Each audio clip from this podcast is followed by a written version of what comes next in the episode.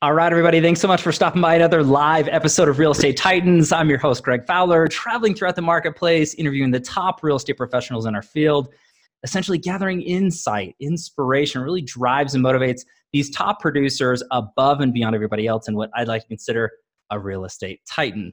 Our very special guest and feature titan for today, Matt Lee.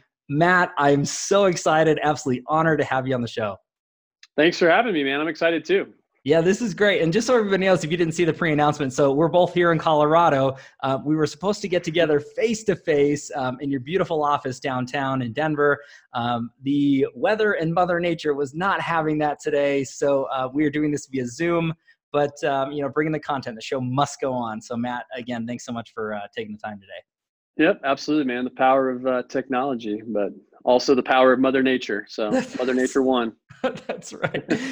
One point, Mother Nature. Uh, so let's yep. just go into. Um, I, I, really just want to really share your story, tools, tactics, thought processes from from you. Such a thought leader and industry, um, you know, uh, maverick, if you will, really growing and scaling business in the real estate world. Um, so I just want to dive into the series of questions, Matt, if you're all right with that. Yeah, absolutely. Whatever you want to talk about. Cool. So I, first things first, let's just tell everybody, I guess, a little bit about yourself. Yeah, so I uh, grew up here in Colorado, down in Colorado Springs, um, and grew up around the real estate industry.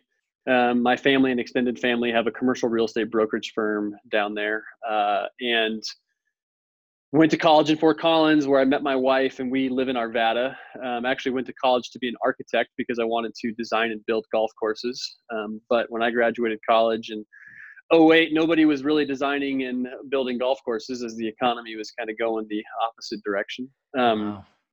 Yeah, so did was an architect for about a year and a half and just didn't really like working for somebody else. And funny story about that was I had gotten uh, it was literally like out of a movie where we walked into our we had like one of these big brand new you know open area office spaces in downtown Denver and uh, phones phones started ringing at people's desks and they would get called into a conference room and then while they were gone the it guy would come take their computer away and then they would come out like sometimes crying like 10 minutes later and then they would basically have a box they'd pack up all their stuff and they'd get escorted out of the building. And like starting at like one o'clock in the afternoon this just started happening for an office of like 150 people.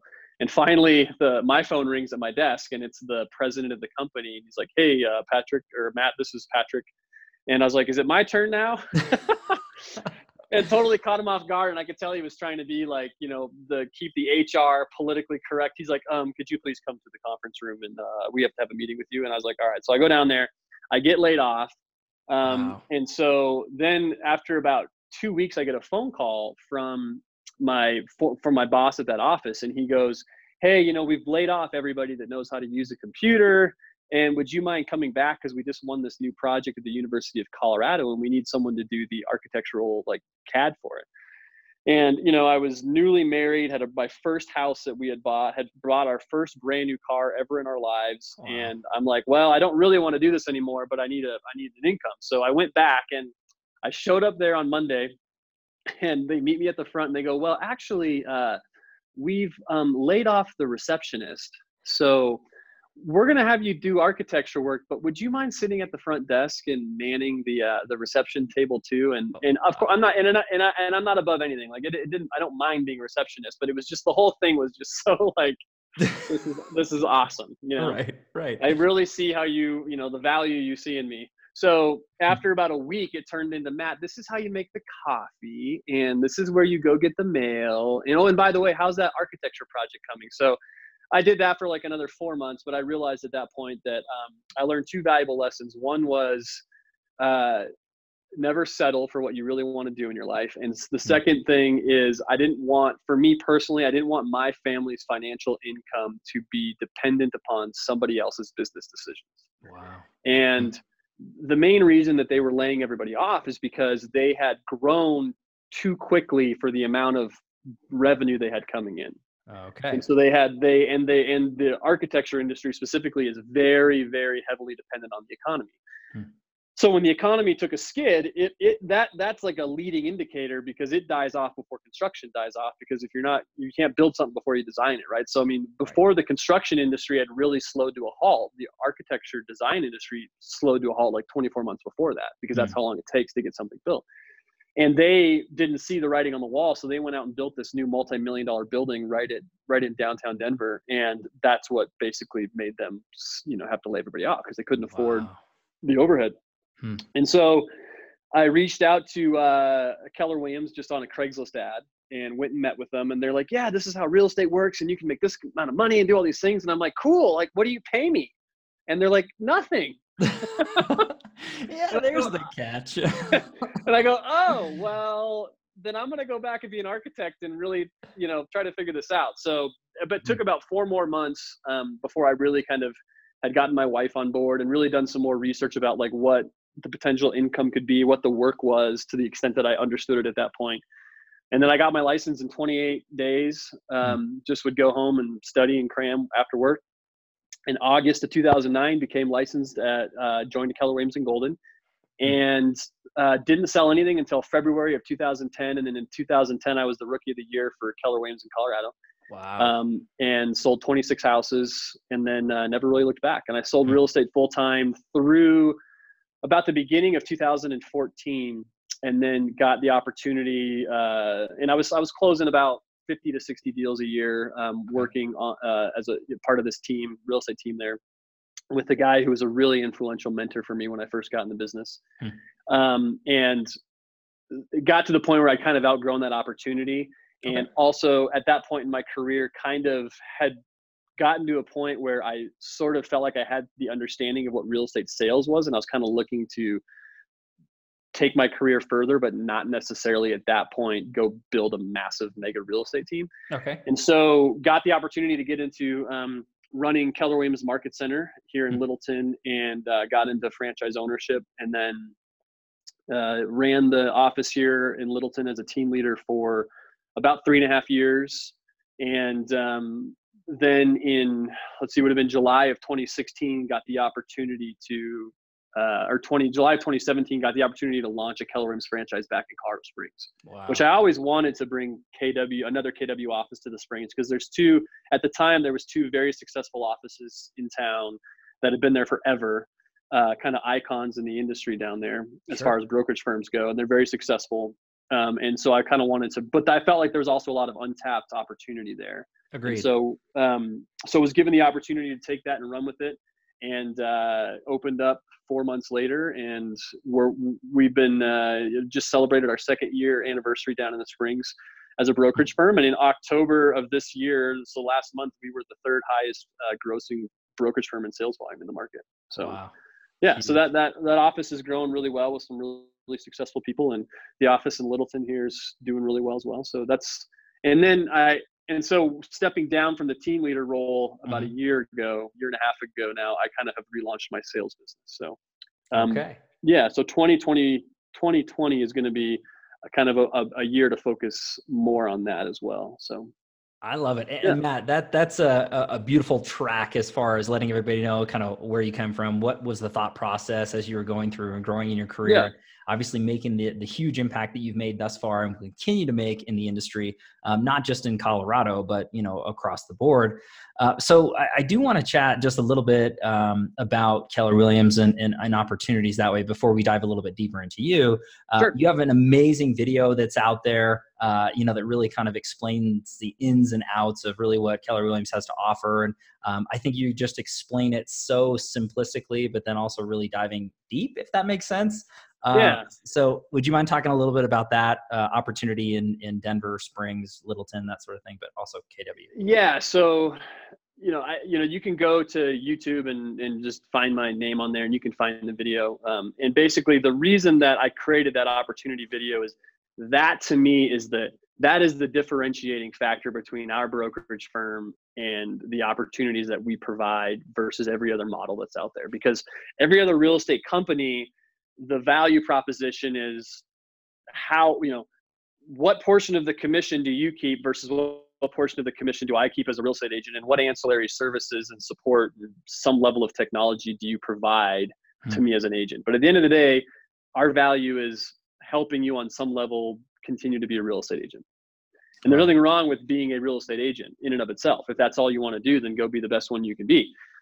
Keller Williams, though, for those that are looking for opportunities to build a career within the real estate space, that's what that video talks about is is the various opportunities of, and they're all revenue streams. Whether you get paid coaching, tr- uh, training as an investor or owner of Keller Williams franchises, building a real estate team, uh, mm. expanding your real estate business via our expansion model to different markets, um, getting involved in the corporate um, side of Keller Williams, working down in Austin, Texas, on the various different divisions of Keller Williams there. Or hmm. uh, there's so many different things, and obviously the leadership positions within a particular market center as well. So hmm. that's been that's been what has kept me at this company uh, above and beyond just the value of the of that it provides to a real estate agent is the ability to continue to expand my career in the real estate space without only having to rely on real estate sales as my only income stream.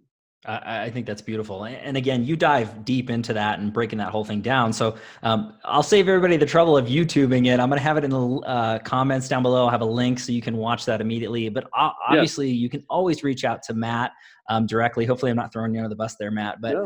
um, any questions, any thought process to growing and scaling your business, but then for Keller Williams and opportunities there, please reach out to Matt. I'll have all of his uh, contact information as well down there too.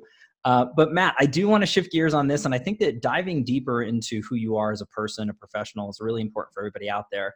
Um, really, just to understand you a little better. So the next question ends up being, what's your why? What really drives you, motivates you, gets you excited every day out of bed to do what you do to the level that you do it at?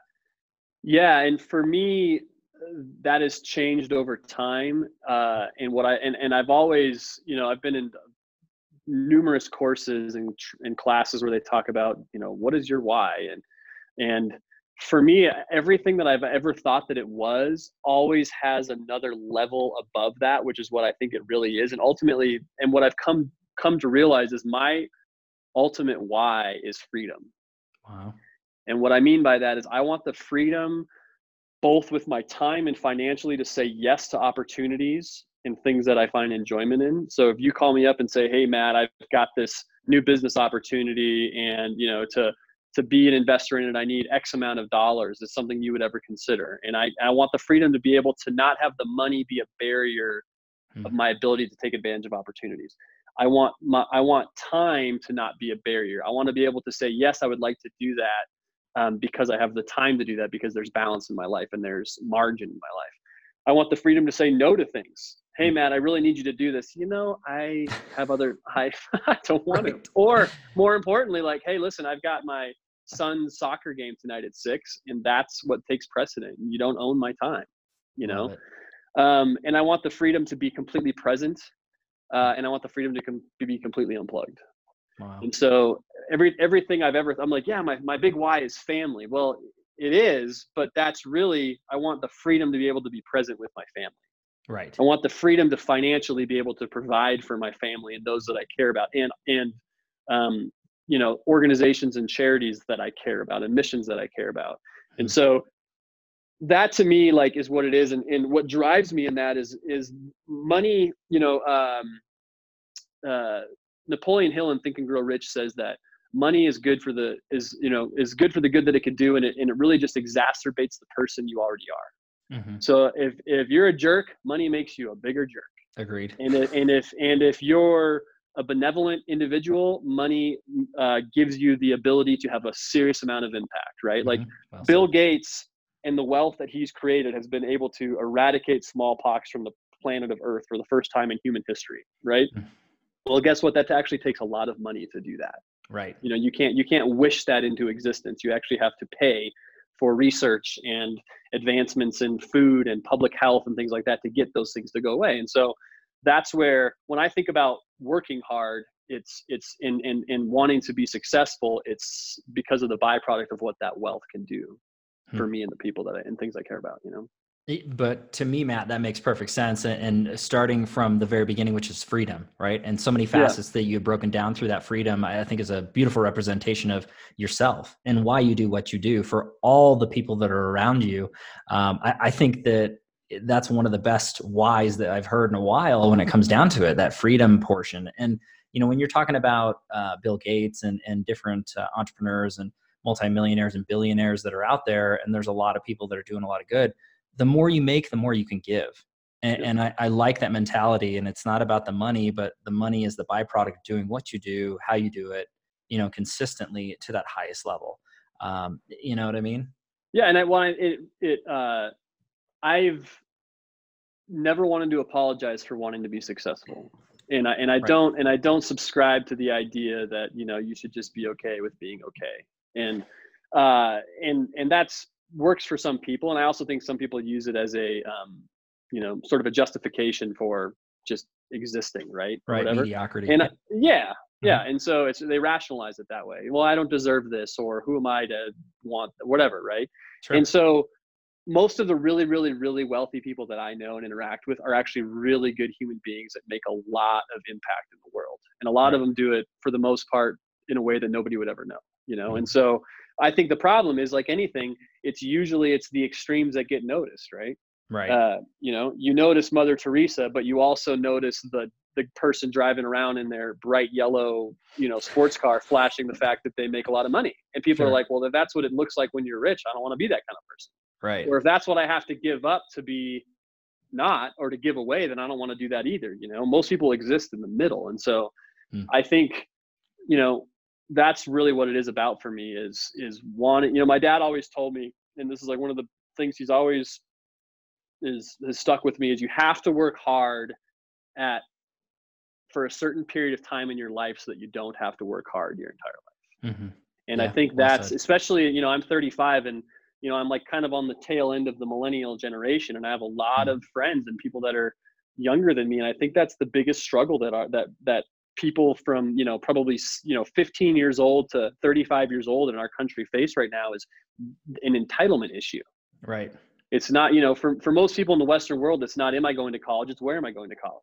Mm-hmm. and then if i'm going to college now i have this assumption from society that now i have to be something. Right. And then when i'm something it's not what i thought it would be. I mean that was me as an architect. I, I went to mm-hmm. college for five years got this really hard degree as an architect graduated and hated it and had a lot of like self-doubt like well now what am i supposed to do i can't go mm-hmm. back to school and start that whole process over and what i realized though was I found something I was passionate about most of the time, the mm-hmm. real estate industry. Sure. You know, and and there are days that are really hard and there there are times and things in business that are extremely challenging. In fact, this has been one of the most challenging years of my career by wow. far. And yet uh, that I, I keep going back to that thing that like, hey, you know what? First of all, stay the course. And if you stay the course doing this for a period of time, uh, you shouldn't have to work this hard forever. Right. And I think that's the problem is um, is, is is people's you know level of tolerance for that.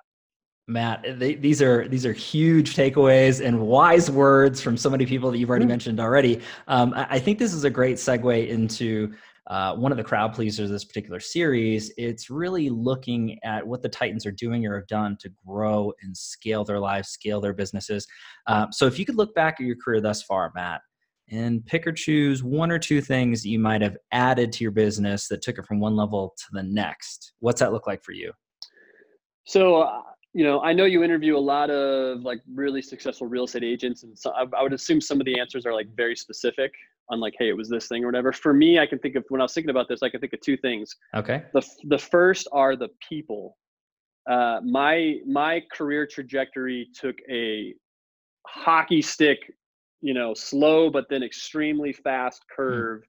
when I surrounded myself with people who wanted the best for me. Love and it. it. wasn't all about them.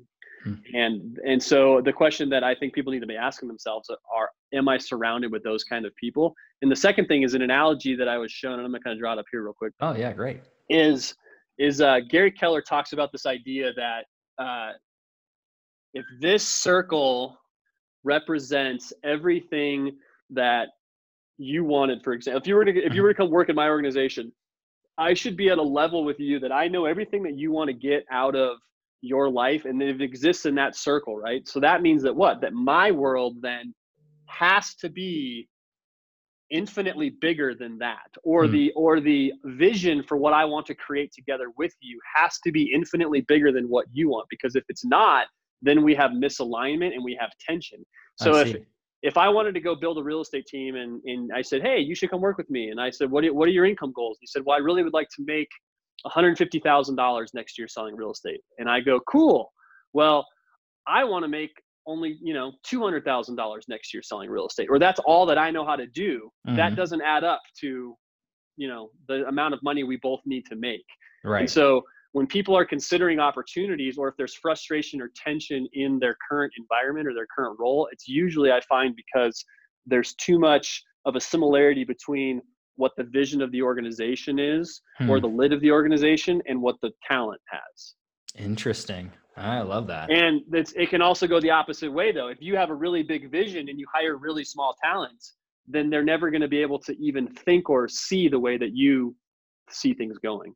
I see you know? so there's that so that there's that happy medium inside there where it's not too big it's not too small. I think it's just right for everybody who's involved in that organization. But is that a tricky thing for you to as a as a producer to find does that make yeah, sense? Yeah, well, I think yes, but it comes down to well, I think you have to turn over a lot of rocks to find those people. But I think right. you have to be you have to get extremely clear with what you want 1st mm-hmm. be able to articulate that to somebody, and then you have to be able to take the time, be willing to take the time to take them through a valid interview process, which we have called the KPA, Keller Personality Assessment, Career Visioning, and it basically is sometimes painstakingly digs into somebody before you would get into a business with them so that you know what they want you've expressed what you want and been able to identify if there's a match or not. Wow. That's that's the thing is you know in business whether it's running a real estate team or a coffee shop you know people fall into well you know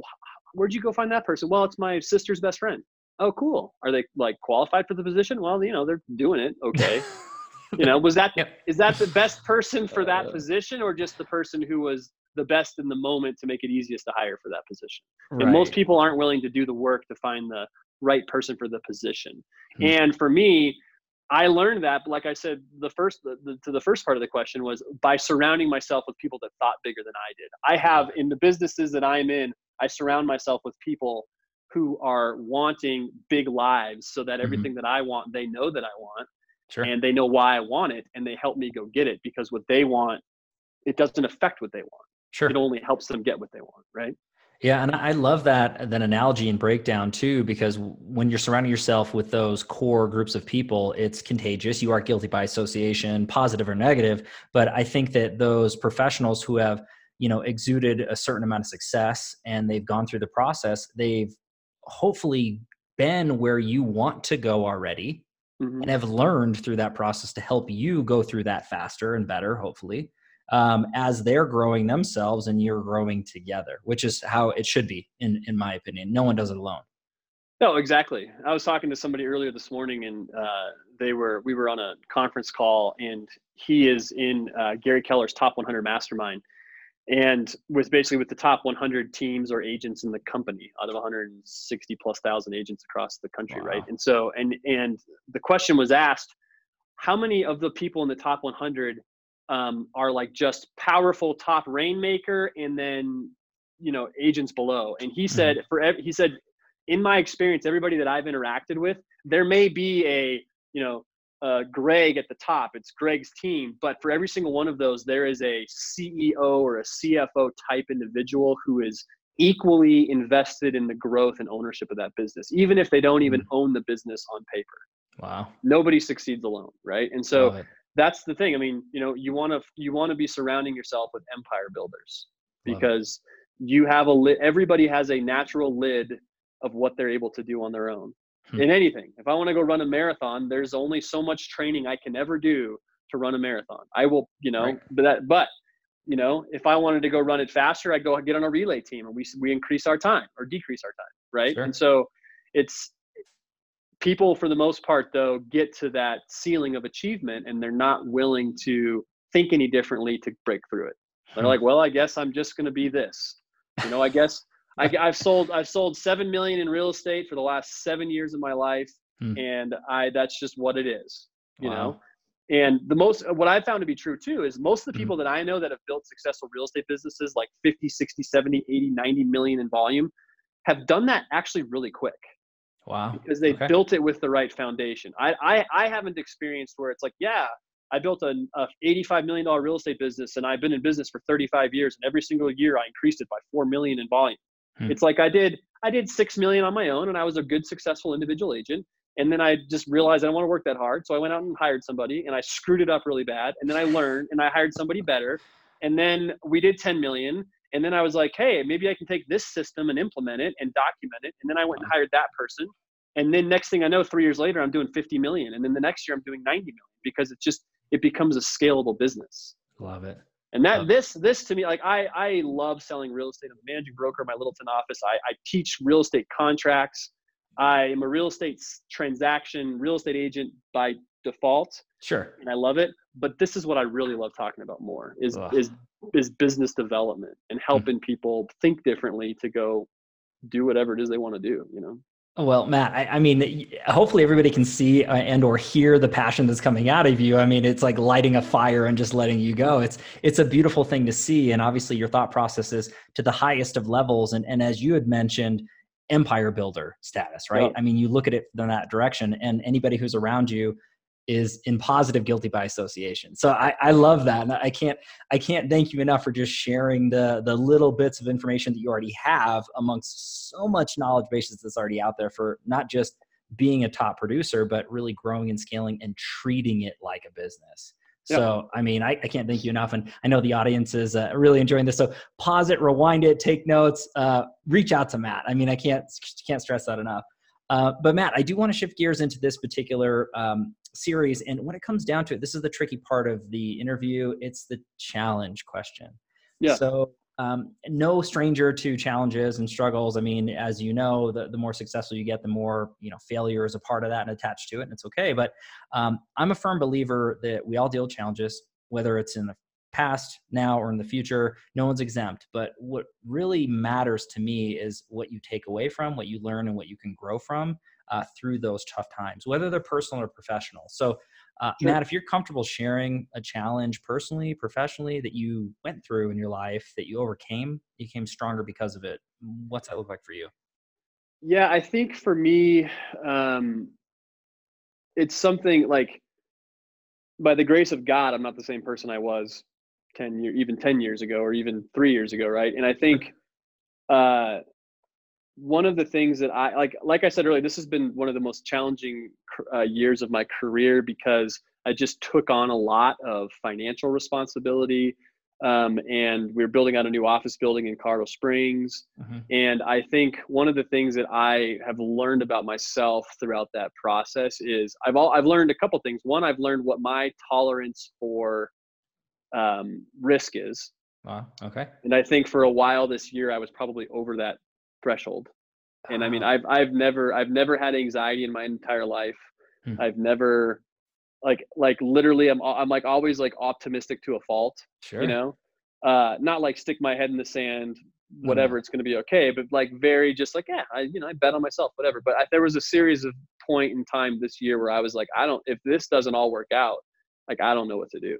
Wow. You know and okay. it never it, and it may never even have even been at that point but just the way that i was analyzing it from what i was the world from what i was living in and sitting in that's the way that it felt to me okay. and so uh, i have really learned the power of um, of, of just like being vulnerable in that because i'm also mm-hmm. i i am a high i personality if you're familiar with the disc personality like yep.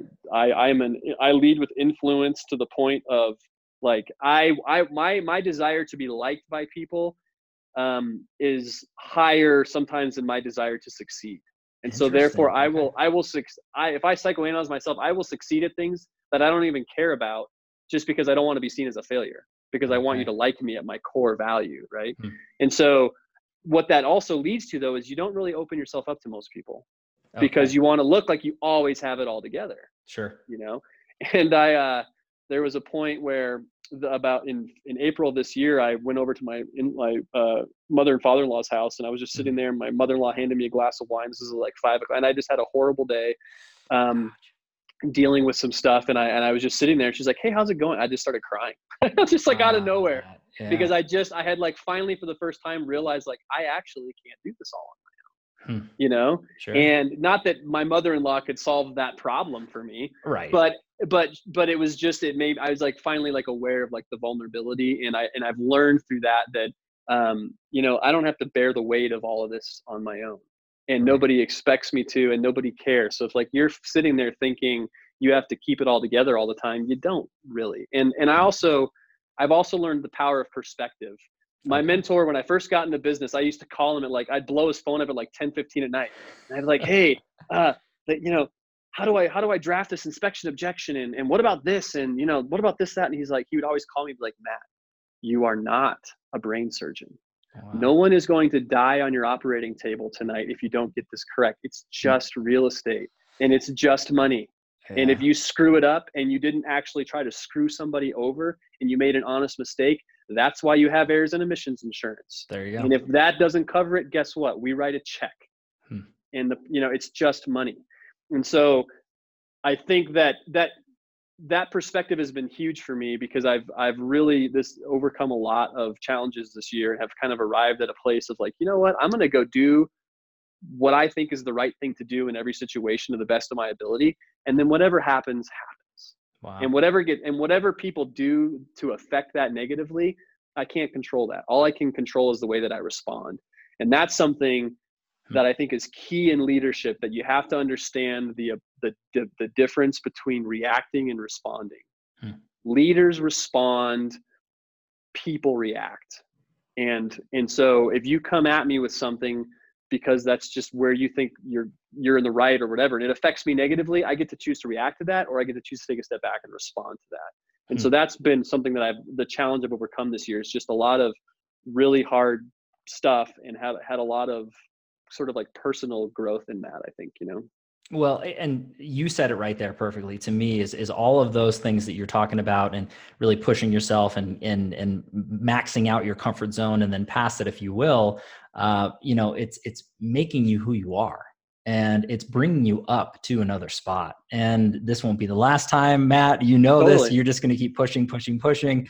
Um, you know, there, there's a part of that nerves. And I think that if it's not making you think a little differently or squirm a little bit, then I don't think you're really pushing yourself to those highest of highs. And and every entrepreneur, every top producer in any business eh, feels that pain, feels that um, that anxiety. And I think that it's just a part of learning to grow in the change and understand that's just a part of it. And, and, and as you have, and as you'll continue to do, right? I mean, yeah. And I think, I think that's, I think that's right. I, I think that you also though as you get older and you have more responsibilities and you also you you view risk differently and if you don't then you're just reckless right, right? and correct. so that's what it was for me was realizing at what point was i willing to say this is a measurable calculated risk i'm taking and mm. i and i and i feel like i know there's still risk but i feel like i can um, guard against that or i can insure against that or i can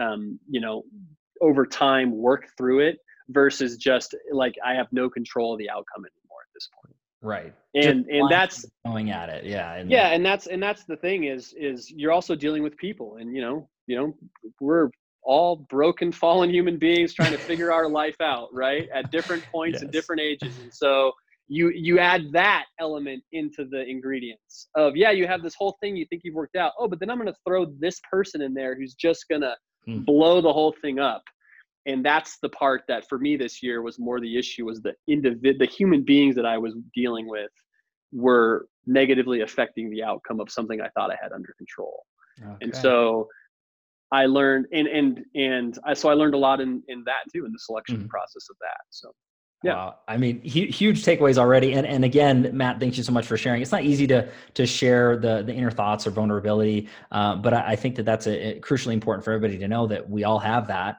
and we all think this way it's it's being reactive proactive or, or, really looking at it from that standpoint as you said versus leadership and versus non um, i think there's so many different ways that we can uh, address our lives but you just have to keep moving forward and keep pressing if you want to go get it um, but I want to shift gears on a softer question because we made it through the challenge part of this. Uh, so we made it through. But I do want to go into actually one of my favorites, which is the travel back in time question. So this one's based off of you know, if you're a science fiction fan or anything like that. We don't have yeah. time machines, but um, if you could go back in time at any time of your life, any age range, whether it was, you know, 20 years ago, um, whether it was last year, or whether it was little Matt, what piece of advice would you give to your younger self? you know, this is like really off topic, uh, but I golf. I mentioned I want to design and build golf courses. Yeah. Um, and this is like nothing to do with real estate, but it really is a passion of mine. I was Okay. really good at golf growing up, Mhm. but I was not phenomenal at golf. Like I was not a phenom, you know. Okay. But I and I have a five year old son now and and a two year old daughter, and I Love it. I- if I could go back to when I was 17 and I was considering colleges, and when I was 18 and I was the captain of my high school golf team, I would have told myself, you know what? Don't believe that inner self talk or what you believe to be true about how far you can go in this passion of yours. Just take the offer and go to that Division two school who's recruiting you you've never heard of, and just see what happens. Because you only get Mhm. one chance in your life to play a college sport. Right. And instead, I said, you know what? I applied to Pepperdine University hmm amazing golf team. I applied to Colorado State University, who at the time had an amazing golf team. And I got into both colleges. I couldn't afford to go to Pepperdine. So I went to CSU and I said, you know what? I'm not good enough to do that. I don't, you know, I just, there's only, you know, 150 golfers at any given time that are on the PGA Tour. You're never, you, you're not going to ever do that. So don't even Mhm. bother. And I went to CSU and that was kind of the end of pursuing golf Wow. and I still love it and I play golf all the time. Um, but I kind of go back and I'm like, that's really the only thing in my life I, I regret okay. as far as like a choice that affected in a potential outcome in my life. Wow. And so, um, you know, and then you, but then you start saying that and you say, well, if I didn't go to CSU, I wouldn't have met my wife. And I didn't meet my wife, I wouldn't have my kids. And so it's like everything happens maybe for a reason, whatever. Sure. But I do think that if I'm not ever, I'm going to always be the father that tells my kids whatever it is they want to do. I don't care what it is that they like, that they're passionate about. Just go Mhm. pursue that passion until you're not passionate about it anymore. Right. I, I think that that's that's to me is the big takeaway into it, and I, I love that question because it's reflection on to you know ourselves and our past and whatnot. And yes, we can't go back and change that. And I agree with you. Everything happens for a reason because the the alignment of that decision led to where you're at to today. So it's not necessarily changing it. However, your point to that is pursuing that because at the end of the day, when you're in your 80s, 90s plus, and you're thinking about your life um, everybody that I've talked to that's in that situation or had conversations with individuals that way, they, they don't think about, I wish I did another transaction. I wish I did another deal. It's they're regretting the things that they didn't try. They're regretting the things that Yeah. they didn't stick their neck out for, uh, more so than the things that they did. Uh, so to me, wh- whether that's a sport or anything along the lines of passion, but that has to do with business, right? Anything that you want to go, you got a shot, take it because that shot isn't always going to be there. Uh, and I, For I love that mentality. It's not just to be a rah rah, you know, let's everybody be entrepreneurs and, you know, quit your nine to five and do all these things. But if you have that passion and it's there and you have an opportunity, man, you, you got to go for it. Yeah, I mean, I th- and that's the thing I think you realize as you're older and you look back is like, unless you invent Facebook or whatever, like the Sure. most most people have an idea and they grind it out for a long time and they have Mhm. a lot. Not that Facebook didn't grind it out, but I mean, like, Sure. so not everybody hit. Not everybody. Very few people are going to hit a home run and invent the Amazon. Right. right? And, and you know, or whatever. So, uh, but I was I was listening to a business radio station um, the other day driving into work, and the guy was interviewing the founder of GoRuck, Oh. which is like a military based or a military inspired like workout training thing where they basically do these runs and they carry the same amount of weight that I think like uh, people in basic training do. I think is what the Cool. principle and, and i think money gets donated to um, military families and stuff like that but he invented a he invented this uh, concept and then he basically invented this uh, turned it into a clothing line and then he turned it into a GoRuck culture and he Hmm. does 20 million a year in revenue Wow. On this one concept that he had a passion about. And he could have just is like how many things have i thought of in my life where i'm like man that'd be really cool? And i was like eh you know? And not to say that every single one of those is going to be a 20 million dollar idea no. but the majority of us have a really good idea or something that we're passionate about that we would love to do and we would never do it because we're just like eh, the odds are too high. Or we don't. For my case with golf right. i didn't have i didn't have enough knowledge and information to know what the reality was i was basing it Ah. on my perception of if i'm not going to be tiger woods don't bother Hmm. but the majority of people on the PGA Tour have grinded it out through the minor tours and have made their way through not Arizona State University or Stanford University and played for a college you've never heard of, but made their way through and had just had the right coach at the right time who took their golf game to the next level to where they finally were able to be a professional golfer. Wow. And so, you know, I think that's what it comes down to is is is having the right amount of knowledge when you're looking at doing something too, so that you're yeah. not just relying on, yeah, it's not going to happen for me. Uh, I love that. Huge takeaways. I know there's so many people that are literally fired up about that thought process. They're going to look at their lives a little bit differently because you said that, Matt. And um, I love that advice, not just for young Matt, but everybody who's watching or listening, myself included. This is great. Um, I do want to shift gears to this one, and this is actually another crowd pleaser for this particular series because everybody wants to know what the Titans are doing or have done to feed their minds, right? So I always lead into it with books you're reading or have read podcasts you're listening to, influencers or coaches on social media. Matt, how are you feeding your mind? So one of the best books I've read lately is a book called Grit by okay. Angela by Angela Duckworth, and it speaks to a lot of the stuff we've talked about today with the idea that everybody has a certain level of grit, and Angela calls it the grit scale. And basically, what it is is it determines your it takes your natural ability of something based on your uh, time you're willing to do the task. Wow. So uh, if you and I go out and want, let's say, hey, we we wanted to go swim a mile, okay, um, and we wanted to be able to do that, you know, let's say by the end of the year, okay, and none, neither of us had swam since we were in junior high or whatever. For example, we both we both dive in the pool. Well, we at that moment already have different levels of ability. Mm-hmm. Maybe you were on swim team in junior high and I wasn't, so you already have techniques that I don't know. So we get in the pool, and on day one, day zero, you're already 25, 30% more efficient and effective than I am. Hmm. But my level of grit is higher than yours when it comes to swimming. Uh-huh. And so by week two, now you haven't gotten much better, although you've improved. But I've said, you know what? I'm willing to do this until I do it, gosh darn it. And so right. I stay on task. And by the end of the month, I end up beating you, even though your natural ability was better than mine. All right. So that affects a lot of things in your life if you mm-hmm. think about it. And so and that also affects people's success or failure at things. Maybe it was maybe you gave up on real estate one month too soon before you mm. finally had that breakthrough. I mean, when we coach new agents, that's the biggest that's the biggest thing I think that new agents think about the real estate profession is that there's something these top producers are doing that they're not telling me because if they because mm. if they think that if they can do it, I can do it. Hmm. But what but they think that there's some secret sauce that they're not doing.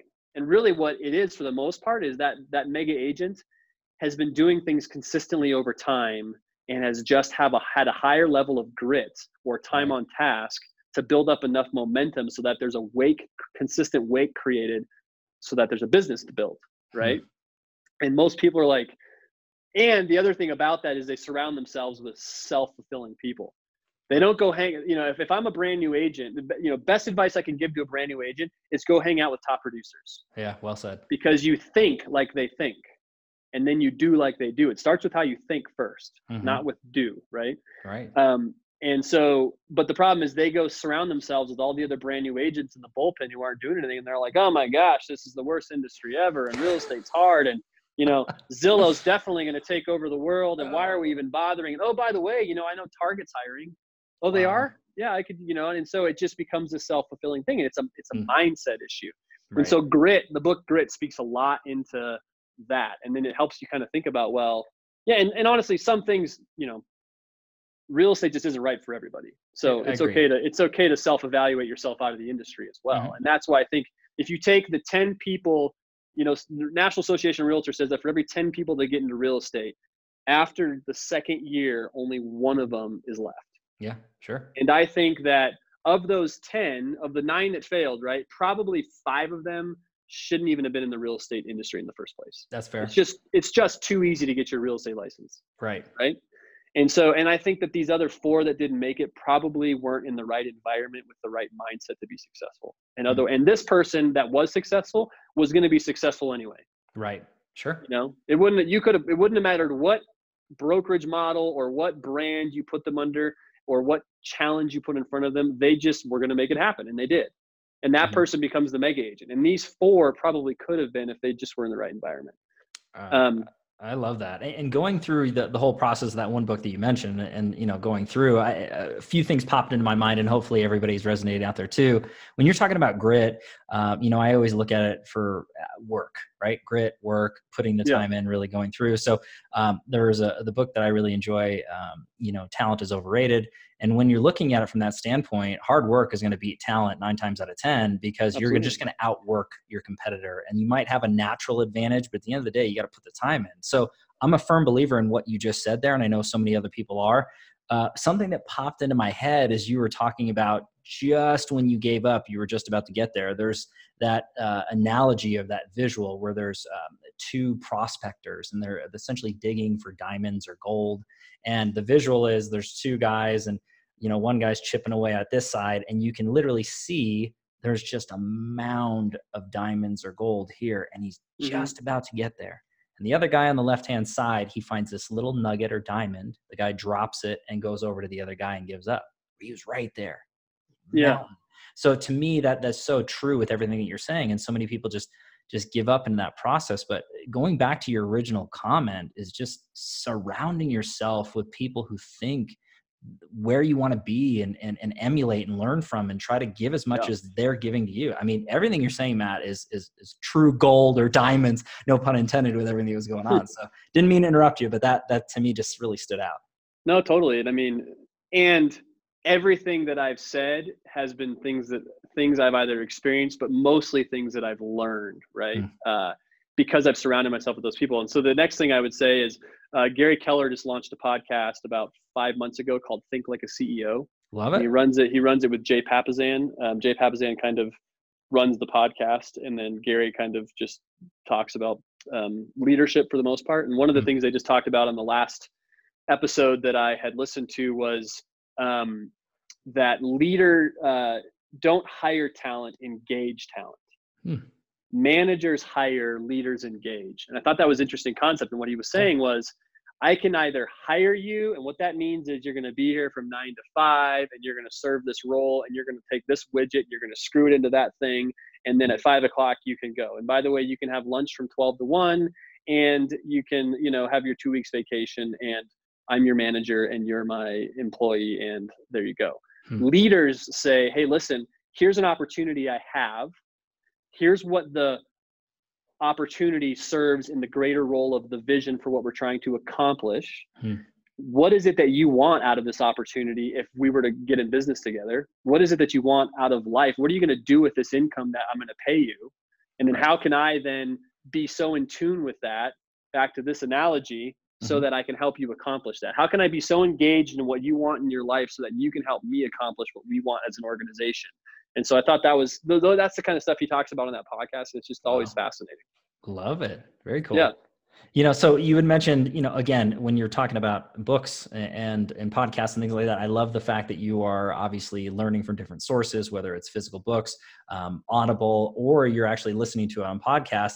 But to me, another takeaway for everybody out there, again, is constantly engaging with your peers and, and those top tier professionals and learning that way. So obviously, being a man of your craft and and doing what you do to the level you do it at, Matt, that goes without saying. I mean, you're constantly learning, constantly growing. But um, just so everybody knows out there, I'm going to have links in the comments down below again, so you can follow along and feed your mind the same way that this man is, or hopefully a little bit. Uh, so, Matt, I can't thank you enough. I mean, this has been full of amazing applicable takeaways for top producers from all over the industry. So, hopefully, everybody really, really enjoys this content. But I want to wrap everything up with a final question. Yeah. And this ends up being a quote or mantra that sums you up as a man, as a professional What's that look like for Matt Lee? Uh, I, you know, I definitely don't have some really well eloquent little like life life mission statement, but I would like, uh, you know, at the end of my days, if someone looked back at my life, I would I would hope that it would be, uh, you know, it would be authenticity and integrity. Hmm. Because uh, to me, authenticity doesn't speak to perfection. Authenticity speaks to, hey, you know, he was what he was, but that but that is what he was. Like you knew it, and yes, he screwed up and he was imperfect, um, and but he did what was right in all situations to the best of the knowledge that he had at the time. Wow. And that's something that like when I when I speak to agents about being a part of our companies or when I speak to our agents that are part of our companies, or when I get a phone call uh, about some deal blowing up, we always have a conversation about integrity, and mm-hmm. and that's the problem with part of the reputation of this industry. I think is that there's a lack of integrity, and I and mm-hmm. or perceived integrity, I would say, not sure. a lack of integrity in the industry, but the, from the outsider's perspective, they think real estate agents are, you know, disingenuous right for the money and that's not true every real estate agent that's not been my experience real estate agents that i know are in it because they want to they see the real estate industry as a path to provide for their families and lifestyle and whatever it is that they want to do right. i think the problem is there's a lack of knowledge in this industry and i think mm-hmm. we focus on teaching people the wrong things and so they get into they make mistakes because they just didn't know what they didn't know right They're not you know and so when you make a mistake, be authentic and own it, and then mm. be and then have integrity to do what's right. And so I think that's really when I think about wanting to be defined by something, it's authenticity and integrity. Well, Matt, I would agree with that statement 100% authenticity and integrity you exude, my friend. And, and it speaks volumes, obviously, about your reputation. Um, it's impeccable. And, and again, I'm just honored to, to have you and share your story with everybody out there. So, uh, Matt, you are an official real estate titan, my friend. So, thank you so much seriously. Um, and everybody, thank you so much as always for your time and attention, your love and support. If you like what we're doing here at the Real Estate Titans, please don't forget to like our Facebook page, check out our Instagram account.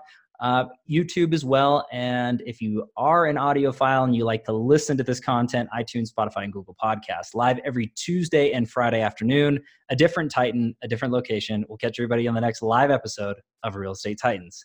Take care. Thanks, man.